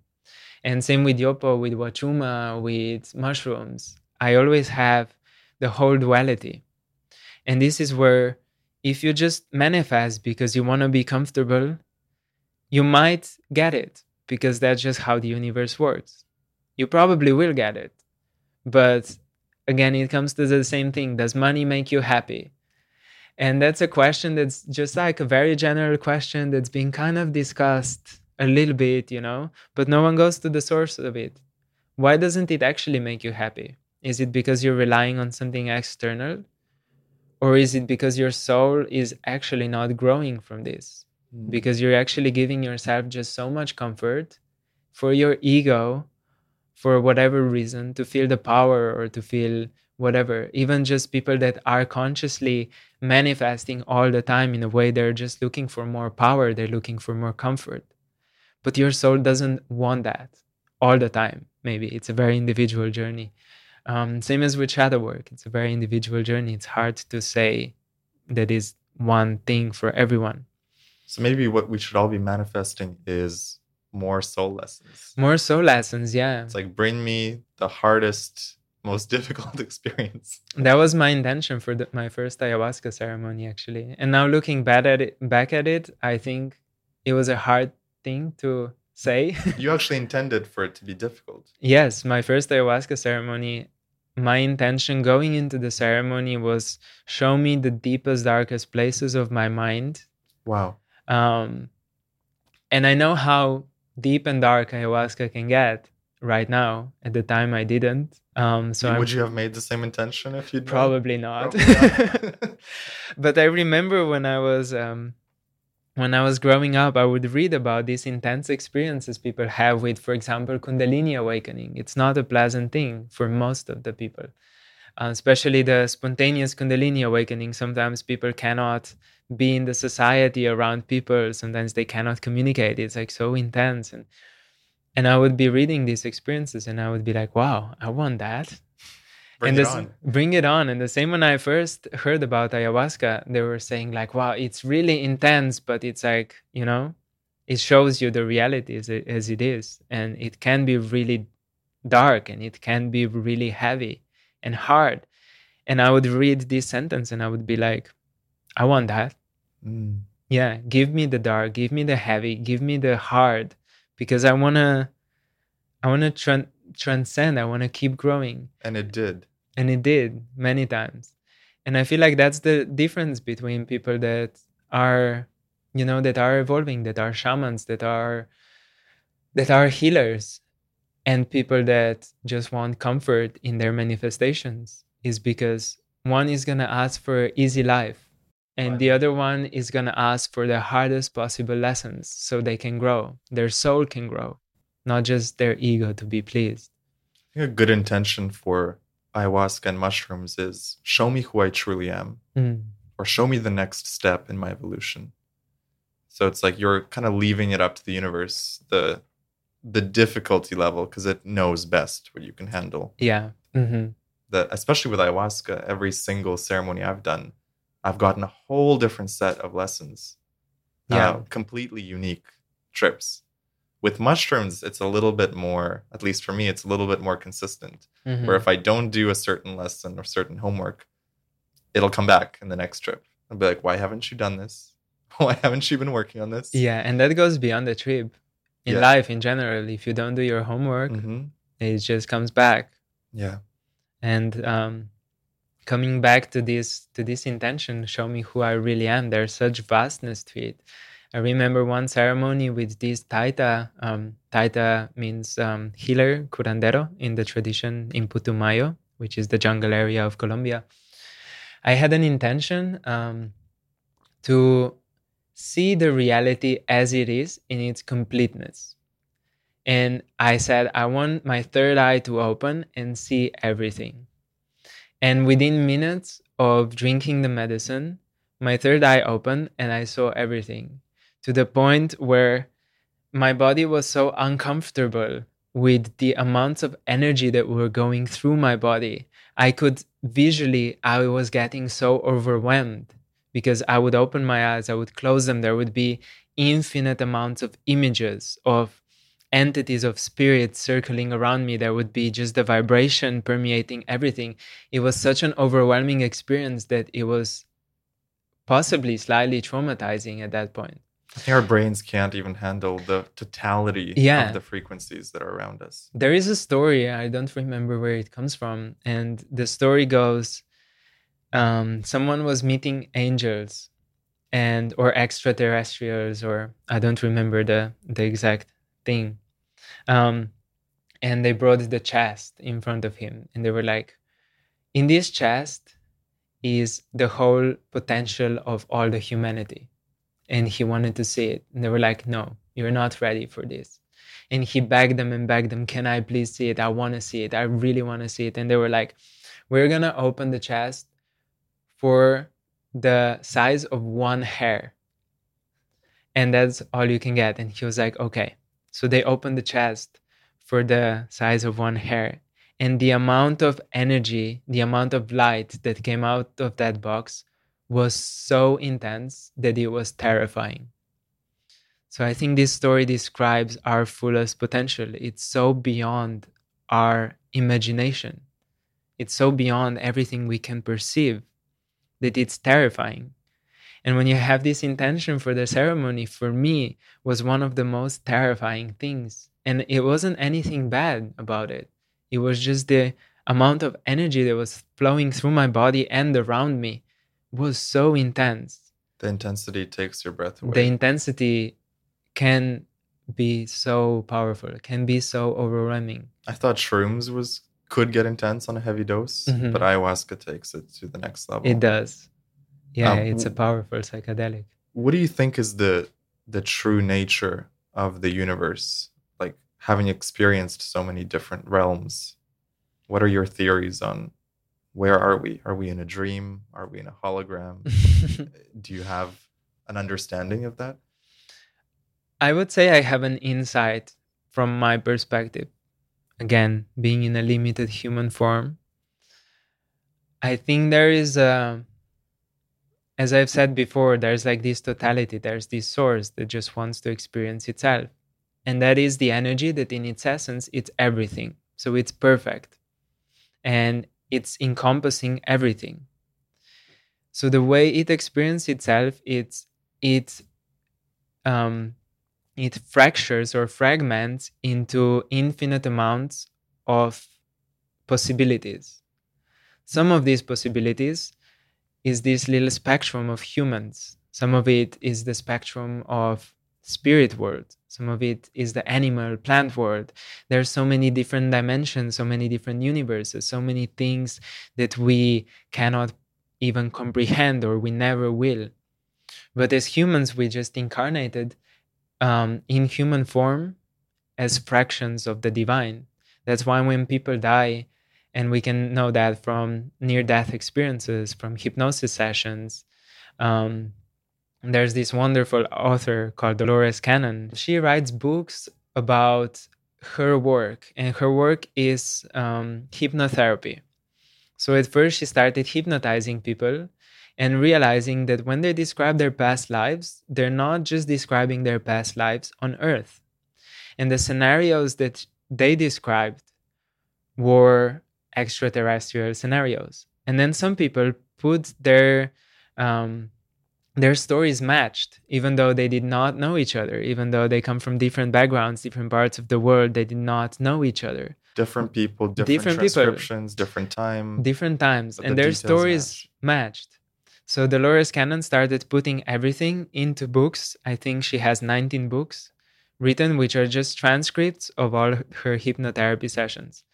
And throughout that she accessed people super conscious and super conscious is the aspect that maybe it's been touched in psychotherapy they call it subconscious but that's a very limited term um, because it's not actually a below consciousness it's quite above it. That's why she calls it superconscious. Is it is that like your divine self? This is like your divine self. This is your essence. Mm-hmm. So when you go into other lives and other planets, you can see where you came from, maybe, or where your soul feels most at home, or different interactions between different worlds and dimensions, or maybe like pre-written civilizations. But when you're talking to superconscious, that's the essence of what is. It just knows everything because that's the that's that fragment of the source that's not limited to a physical form. So she talks with people and she asks them questions. She asks them questions about their past lives maybe on earth maybe on other planets. And the first time i've heard one of her books and i've intellectually kind of understood this idea that maybe we're incarnating. You know i've been heavily influenced with the buddhist and hindu tradition. So I know that maybe this life is not all there is, but it was un- wasn't until I heard Dolores Cannon's work that my perception completely changed. Because we can listen to science as much as we want, and science is really trying to prove everything. I'm not denying it, but it's very limited. Whereas when you talk directly to people's superconscious minds, when they describe same scenarios, not knowing each other, totally different backgrounds. How is that possible? So they must be tapping into a unified field of consciousness. They might be tapping into something that is beyond our perception. So we know that that exists. It's like 100 Monkeys effect, you know? Mm-hmm. When I first re- read some of her books, it was just mind blowing how undeniable it is right now. Because if my conscious mind, my monkey man- mind, wants to start negating it, it actually becomes really difficult because, in a way, she's scientifically proving it. And I would definitely recommend that everyone at least looks into her work a little bit because. Is there a book you recommend from her to start with? The Convoluted Universe is a good one. I think it has three volumes. Um, also, you can get it on Audible. You can listen to audiobooks. It's much easier way to digest it. What was the the craziest thing you learned from Dolores Cannon? Like where you're like, holy shit, like that can't be true. Well, once you hear some of it, I think it all falls in the same category. Uh-huh. I think it's just getting over the initial shock that everything we've been taught in school is just not correct. And once you get over that, you start asking yourself different types of questions. For example, what is in the center of the earth? Tell me. What's your theory on that? I don't know. I don't have a theory, but it's something that I've been asked these questions, and my response immediately was lava. You uh-huh. know, because that's what you've been taught. Because that's what I've been taught in school. And the guy who asked me the question asked, like, "Why do you think it's lava?" And I was like, "That's what I've been taught in school." As soon as I heard my response, you I yourself. realized that's not what's there because nobody went there, nobody knows. The same as we talk about extraterrestrials and life on other planets. Who's been there? Who knows? But isn't it true that they've done scientific work to figure out? Quite possibly. I think science is very limited. I think when we look at the, the human body in itself, when we talk about medicine, for example, I think science is so far behind traditions that have been doing it for thousands and thousands of years. Mm. Science is something that has been around for a few hundred years. And you've worked you've worked with many indigenous tribes mm-hmm. in Peru, in Ecuador, in Colombia, yeah. Um, and also the Brazilian tribe that you have been working for a year and a half. Mm-hmm. What kind of wisdom or knowledge do they have that Western civilization doesn't have access to? There's a I'm just gonna go slightly off topic to this question, and I'll just come back to it. There's this really fascinating thing when we look at the indigenous communities. Um, in Mexico, uh, Kukulkan is one of the gods. The feathered serpent, Quetzalcoatl, it's another one. When we look at um, Hindu tradition, and right now where we're doing the podcast in Bali, we can see a, lot, see a lot of Hindu depictions of different deities and quite a lot of them look exactly the same. The seven serpents over the top of the head is one depiction that can be seen in Aztec, in Mexico, in the pyramids. Also, the pyramids, they've, they exist in Mexico, they exist in Egypt, they exist in Asia. Um, so there's a lot of very strong commonalities among different traditions that are really ancient. And then if we look at the systems that are overlooking, for example, the body, Ayurveda, um, the the in from the Indian Vedas, from the scripts, which is the basis of you know yoga as well. Um, they talk about body in a very specific way, and science is just barely starting to catch up with this. The same with Chinese medicine. Chinese medicine talks about meridians in the body, these energy channels. And when we look at Ayurveda, which comes from India, they talk about nadis, the 72,000 energy channels. So there's these commonalities that are very similar no matter which tradition we look at. For example, breath as well, working with breath work, pranayama in Hindu tradition, in Indian yoga, as well as um, Taoist breath from China, as well as um, Andean breathwork that's coming from the Andes in Peru and the Amazonian types of breathwork. They've all had these traditions for thousands and thousands of years. And science is just starting to prove the benefits of breathwork now, which so it's a bit late. doing for thousands of years now, yeah. we have the scientific basis to. Be- because it's the wrong way to look at it well, not that there is right or wrong, but it's a very limited way to look at it because we're looking at, oh, I need to prove that this is actually beneficial to me. How about instead of spending thousands and thousands or billions of dollars on trying to prove through studies, how about you just actually do it? How about instead of trying to prove what meditation does to your brain, you just go and meditate? And instead of trying to prove the benefits of breath work on the physical body, how about you just go and do it? That's why the science is never gonna catch up to the ancient wisdom because it's it's trying to write more books. We don't need more books, we need more experience. And this is what this ancient wisdom is from these traditional tribes. For example, Huni Kuin Kaxinawa, Yawanawa from Brazil, they they sing prayers to spirits. And that's the way they hold ceremonies with with the mother ayahuasca is throughout the whole ceremonies they will be singing the prayers and that's how they hold space it's just a prayer ceremony same within certain ceremonies in mexico um, temazcali the traditional sweat lodge it's a prayer ceremony it's a ceremony where you're praying to the water by limiting the water intake. You're actually inside the sweat lodge is made in a shape of the womb. Mm. So it's representing the womb of the Mother Earth.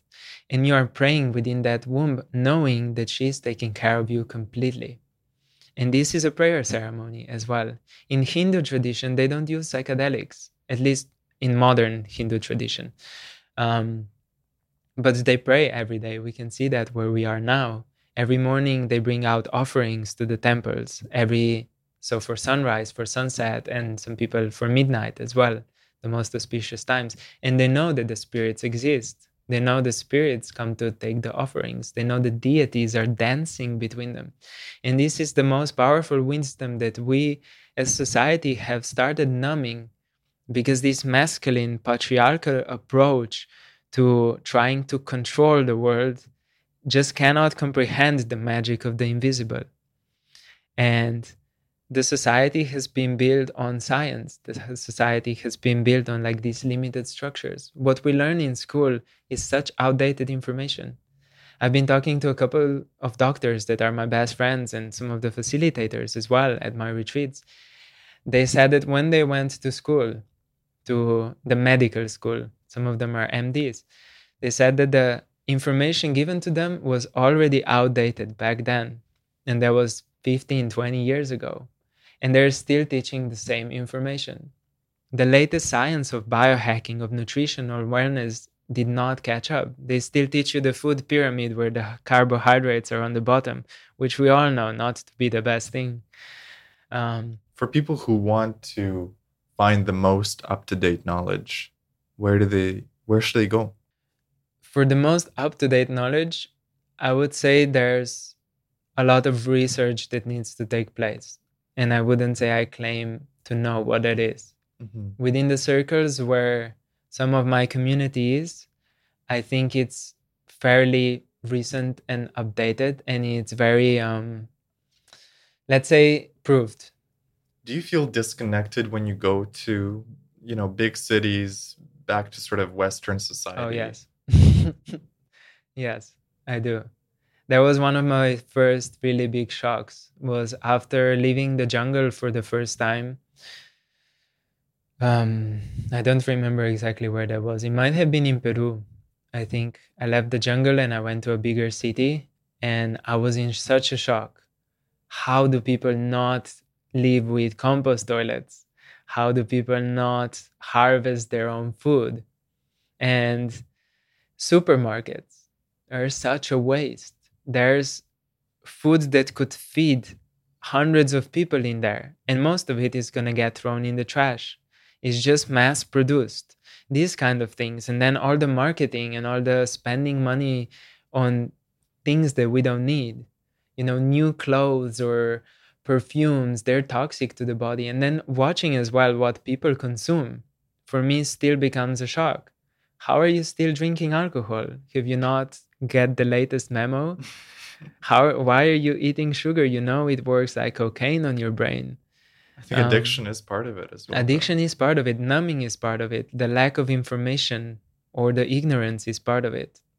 But that is something that we just cannot keep denying because right now we have internet. Everything is on the internet. You need a few searches and you're going to know what is good and not for you you know it doesn't take a genius to give you a nutrition plan you need to have your own wisdom your own guidance within your own body as well to discover what works for you because that's also something that happens with the trends we look at different diets and some person healed from a certain illness by following a certain diet so they're going to be selling this course on how you can do the same. But my question is can you? Can you actually follow the diet that worked for someone else and have the same result by yourself? Maybe. Maybe not. What is your your dream for the planet?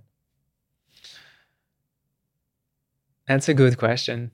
Um, I I don't think I have any dreams that I would want to specifically manifest. I think I'm allowing whatever needs to happen to come through. Do you have a dream of seeing these cities that are a bit disconnected from the na- natural world to come together with nature to for people to come together, for communities to come together? I want to say I would like to see that, but that would imply that I have personal desire to do that. I think it's a, all a part of a larger plan again. It's the divine intelligence that's guiding whatever way it goes to. So it's the trust, the trust that things are working out as they should be. I think everything is going to go in the direction where it needs to go. When the more we awaken to that understanding, the more we're going to follow our own personal discernment, our connection to the source, because that is the most important. And when we connect to the Mother Earth and when we connect to the source, we're going to be acting in the way that's in most integrity with the way that it's in the benefit of all. Um, so when a mass awakens to that, I think it can create a huge change. But if the mass doesn't awaken to that, I think that's also a part of the divine plan. Our job for people who have started waking up to that already is that we sh- spread it and we share it as much as we can. That's why some of our biggest projects, some of our visions within my community are just to spread it as much as we can. But aside from that, we cannot force people to change. We cannot force society to change. Um, what we can do is not to fight it, to accept it as a shadow aspect of ourselves, and then keep going in the direction that is moving us towards ascension instead of making us fight. And I'm saying that because, as you know, my previous blog, The Unconditioned Curiosity, a lot of my posts were fairly environmental. I would have these huge monologues where I would go about how society is messed up because of what they are doing to environment, to Mother Earth. And it was such strong passion within me to change that but in a way, I'm still feeding the same animal. I'm still feeding the same energy. So instead of trying to fight that, instead of trying to change that, I will do whatever my soul needs to do to awaken as many other souls as it can. And I'm not fighting it anymore. I trust that the divine has everything in its own hands. And whoever needs to be in this journey in whatever way they need to are going to learn exactly the soul lessons that they need to learn. And if that means that as humanity we're going towards extinction and we're going to build more cities and pollute more earth, I think that's what needs to happen. And if the opposite happens, I would be very happy to see that. And of course, we're going to step up and do as much as we possibly can to make that happen. But at the end of the day, relax because everything is out of your control. and also the I, I think the personal healing journey for every single individual that's where our power is. Yeah. That's kind of what i've seen through my own journeys with plant medicine is the more i work on myself that's where the most impact i can have. Because if i can heal my own traumas heal my own wounds then the whole planet benefits from that if everyone yeah. is working on their own journey. Yeah well it's this collective consciousness again. It's the the hundred mon- monkey effect is um, a theory that when there are hundred monkeys on one island or whatever amount of monkeys on one island and the first one will start to, to learn how to use a new tool. And then by watching the first one the second one is going to learn how to use the new tool. And 99 monkeys are going to learn how to use the new tool. And then when the 100th monkey learns how to use a new tool monkeys on the other island that are separate and have no interaction between each other are going to learn how to use the same tool as well. So by the time we reach the 100th monkey, there's a cascading effect that affects that the affects the consciousness in total. Yeah. So when we talk about quantum physics, for example, the superposition means that two particles can exist and not at the same time. So that's the Schrodinger's cat. Um, but what when it goes further is when it says that when two particles are um, interacting with each other there one in one there's going to be one um, outcome on the other side there's going to be the opposite out- outcome so when we talk about schrodinger's cat the cat being either dead or alive mm-hmm. and dead and alive at the same time um, we eliminate when we have two boxes We eliminate the possibility that both outcomes are the same.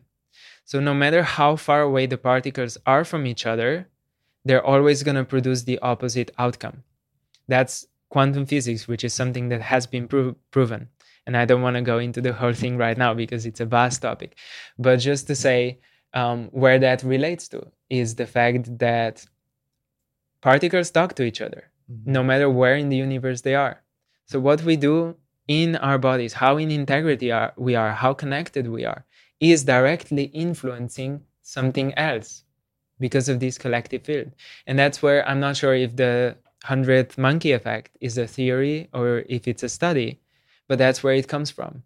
It basically means that once we infuse the collective consciousness with a piece of information, that piece of information is available. And in the spiritual community, that's talked about a lot as Akashic Records, for example um, which is the library of everything that's available to humanity. And this is in the same state, in the same etheric realm. It's where everything is available all the time, this tapping into collective source. It feels like we're reaching a cascading point in reality where so many people are exploring spirituality and plant medicine. It's mm. like a mm. tipping point that we've yeah. reached where it's like the hundredth monkey effect where now everyone knows about ayahuasca or mm-hmm. or more and more people and more and more people feel called to it. Yeah. Is there any advice you have for people who have never done aya but feel the call? What would you tell them to focus on? Focus on finding the right space to do it at. Mm-hmm. um, making sure that integration is as taken care of as the journey itself. Uh, one of my teachers used to say that integration circles are the medicine. He said integration circles are more powerful than drinking ayahuasca. Integration circles is the, the morning after. The morning after, or the afternoon after. Where everyone gathers together yeah. and shares. And they share their experience. He said that ayahuasca, the way it works is it moves like a snake throughout the ceremony. So some person might get a head and the other person might get the tail, but you don't know how your journey is affecting the collective. You don't know how your personal feeling uh, healing is uh, um, affecting collective healing until you know how the whole ceremony went. So you need to hear other people's perspective as well. And sometimes what seemed like a difficult journey for you you might have a contrast. Maybe somebody had much more difficult journey than you. And maybe that for you already is like very healing. Or just understanding how other people had the most beautiful journey as well might help you with the integration. And just talking to a person who is leading the ceremony making sure that they're very experienced at what they do and they're drawing on at least some sort of the wisdom that's coming from the people that the medicine is coming from i would say it's very important so yeah, integration definitely before and after the ceremony is super important. One thing I noticed in my circles after the ceremonies is that even the people who were having the toughest time in the trip, and you could tell, you know, mm. they were crying all night, they were purging all night. In the morning, every single person in the group was like grateful. Yeah. Gracias a la madre. Gracias a la madre. You know, yeah. they're they're feeling the gratitude to the mother. Yeah. And even the person that I know was having just the most difficult time, they are still finding in that experience something really powerful for them. And I found that really inspiring to to see that in every person. Not one person said that was the the worst thing that ever happened. I'm, you know, I've had someone uh, where I said that. I've had some ceremonies that were fairly traumatizing. And that's where I think it's very important for people to understand yeah. The way the medicine works. And if you sign up for a retreat that's going to give you three ceremonies, the medicine, the this intelligent of the plant is going to work throughout the three ceremonies. Mm-hmm. Mm-hmm. So you're going to get a beginning and you're going to get the end. It's important f- to follow up with the process. For me, all the healing that I needed from that ceremony that was not making me feel the best was just to do another one right after. Because from the next one, I learned that what was actually a tough process for me was just me not accepting my not surrendering to the medicine or not accepting my ego. And that's why it's also like when you are coming from let's say the the 3D matrix when you are coming from you know living in a box life in a box apartment in nine to five job um, when you come into these ceremonies it's important that you are interacting with people that have been going through the process that's why i mentioned integration it's so important if you have access to um, psychedelic integration specialist that might be even better we might think that's not necessary and I can handle it, and you probably can. But it's like shine, going into the forest and going there with a flashlight. You know, the flashlight is illuminating a direct path that you can see. Whereas if you go with just a light bulb, it's going to shine a little bit towards everywhere, but you're not really going to see the way. So, some people that help you discover your intention, that help you integrate after, if you have this process, it's much more powerful than even doing tens or 20 ceremonies that are not being integrated properly. So finding mentors, finding people who can help you integrate. Yeah. That's the key to not just doing the medicine for the sake of doing it, but to heal and learn from it. Exactly. Because we can also see that in our communities. You can always meet people that are just going back for it more and more mm. because they they are not able to get their homework, you know? They're seeking something other than maybe what they came for initially. Yeah. And in my personal journey, I can say I haven't touched any psychedelics for seven months now, which for me, coming from, you know, doing it every day in the jungle of Peru is um is quite a long time. But right now I'm in the stage where I'm feeling like I don't need that because everything that I need answers to is coming from my meditation practice. And I know when I close my eyes, again, I'm in this shamanic imagery world where it's infinite possibilities of everything. And I know that what I'm experiencing here is just the shadow, the 3D shadow of the 4D world. And it doesn't need a psychedelic for me to show me that. It doesn't need this external intelligence to show me that. So that's another lesson that is like really powerful coming from that. And I would encourage everyone who does feel the call. Maybe that's not for you. Maybe ayahuasca is not for you, and maybe mushrooms are. Maybe none of it is for you. I'm encouraging for people to find whatever works for you because you can also access DMT states without the psychedelics through breath work. Through breath work, for example. So tuning in to your gut and just feeling it out, seeing is this for me? Is this yeah. not why am I called to it? What why, is my intention? Yeah, why am I even like considering doing it? Is it because everyone else has done it so far? Or and is it's it, the popular thing to it's do. It's a popular thing to do. It's trendy right now. Do I want to do it because it's trendy? Or is it something your soul wants you to do? And if that's the case, then please go ahead and do it. But if it's just something that you're doing because you're following the trend, then really look deeper at what you're trying to get out of it because the medicine might not give you that. If there's still an issue that needs to be solved, it might illuminate it for you, but you're going to have to work after. Jakob, it's been such a pleasure having you on the podcast, and it's been just a fantastic conversation. Is there something you'd like to leave the listeners with? Some piece of advice on how they can either tune into themselves or or to live an epic life? I would say there's so many things you can do. I'm literally just overwhelmed by your question by thinking of everything i could say right now.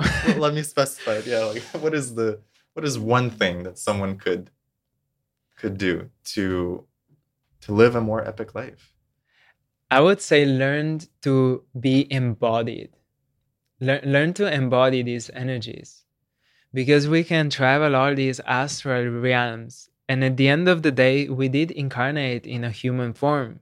So just being really embodied in everything you do i think it's our biggest purpose and it doesn't go far beyond that when we're talking about the purpose of life it doesn't have to be to make millions of dollars or influence millions of people it's just experience this human experience so when you say embodied you mean just being. Just being with everything that comes. Be with your less than positive emotions. Be with whatever is coming up for you. Feel it. Feel it in your body. Feel your connection to the source, but without going there while still being here. I would say the most powerful thing in my journey is being in complete devotion. And sometimes religions try to force that and then it becomes all corrupt and weird. Um, but behind that, there is such profound wisdom because when you are in devotion, when you are understanding that there is higher power and source, you are free. You are literally free to experience the free will, you're exper- to experience the embodiment of the human self. And um, learn to take care of that human vessel as well. There's like where a lot of nutrition you can learn when you can start moving, when you can start enjoying whatever your physical experience is. Um, and then your mind, develop your mind. That is also a powerful tool that we have, meditate. Um, so all of these, I would say, come into like the embodiment aspect of of being human. Wonderful. Where can people find you? I have a website called Vortex Retreats, which is a company that organizes different retreats in different powerful vortex locations around the world. And we work a lot with plant medicine, guiding people through integration from a week before to weeks after the retreat itself. But within the retreats, we are going as deep as we possibly can. And I have some of the best facilitators working with crystal alchemy bowls, leading breathwork. I have some shamanic musicians that are guiding the medicine journeys. We have pre written microdosing protocols that are going to help you break through everything that's holding you back, as well as EFT, emotional freedom technique, trauma releases, stuff like that. And if you want to see what we're offering, we have it on the page vortexretreats.com. And we're going to be moving around. So there's always a chance to go to the location that feels the best for you, but it's going to stay a strong group of facilitators that I know can really hold the space. And an exciting thing that happened is we just became a part of the collective called Satori, which is allowing people to go through guided integrations pre and post retreat if they sign up through their platform. So that's giving you basically a shopping list of all the therapists. So you can choose who you want to work with individually, one on one, to have like your specific integration. So for integration, it's really the place to go is vortexretreats.com it's, and the the facilitation that you mentioned with yeah with therapists. satori it's it's really powerful the way we're doing it as well in our retreats is we have a psychedelic integration coach on site at all times as well as we're working with different frequency technologies. So we're weaving in the science, the modern science, um, as well into the mix. Um, and some of it is actually quite ancient knowledge, and some of it is quite modern, as well as modern energy healing techniques such as pranic healing and theta healing, Reiki. They're all kind of a mix of everything that we do and we offer. Awesome. Jakob, thank you. Thank you so much. Thank you for having me. You've been listening to the James Xander Trip. Thank you for tuning in, and a big thank you to Jakob for coming on as my first guest on the podcast. It's been an absolute honor to have you on. If you enjoyed this episode, it would mean the world to me if you shared it with one friend who would resonate with this message. I think uh, there's a lot of people out there who are seeking conversations just like this, and it would mean a lot to me if you shared it with someone that you know. If you want to connect with me personally, I invite you to visit jamesxander.com and send me a message. Tell me a bit about who you are, your story, your experiences with plant medicine or spirituality. I'd love to hear from you. Much love, and I'll see you in the next episode. Hello, beautiful soul. Thank you so much for listening to this episode. I hope you learned something today, and I hope this episode helped you in your psychedelic and spiritual journey. If you enjoyed this podcast, you might enjoy my other podcast, The James Xander Trip, where every week I bring a fascinating guest onto the podcast to dive into psychedelics, mindset, and spirituality. Search for The James Xander Trip on YouTube, Spotify, or Apple Podcasts, or visit jamesxandertrip.com. I recommend listening to the first episode, where I dive into ayahuasca with my friend Jakob and his wild experiences on psychedelics. And if you want to stay connected with me, join my free newsletter at jamesxandertrip.com. Thank you for listening, and I'll see you in the next episode. This episode is sponsored by magicmush.ca.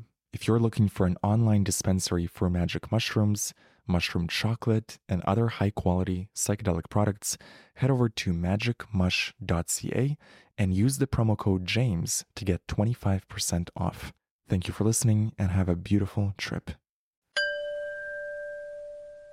If you enjoyed this episode, you might enjoy my brand new audio course, Unlock God Mode. Unlock God Mode is a four week experience where every day you'll get a 15 minute audio lesson that gives you frameworks, tools, and perspectives to upgrade your relationship with life. In the same way that mushrooms give you insights that help you up level in the video game of life, I designed this course to do the same thing for you. I've compiled every lesson that I learned through psychedelics, through meditation, through my spiritual work, through life. I've put my best tools in this course so that no matter who you are, if you choose to go on this adventure with me, you're going to learn some amazing frameworks. You're going to learn to see life with new eyes. You will improve your relationship with life, and by extension, your life will improve. If you're interested in more details, go to jamesxander.com slash godmode or use the link in the show notes. Use the promo code SHROOMS for a special discount. Thank you so much for listening to the podcast. I deeply appreciate you. Feel free to reach out to me through my newsletter. Go to jamesxander.com to sign up. I'd love to connect.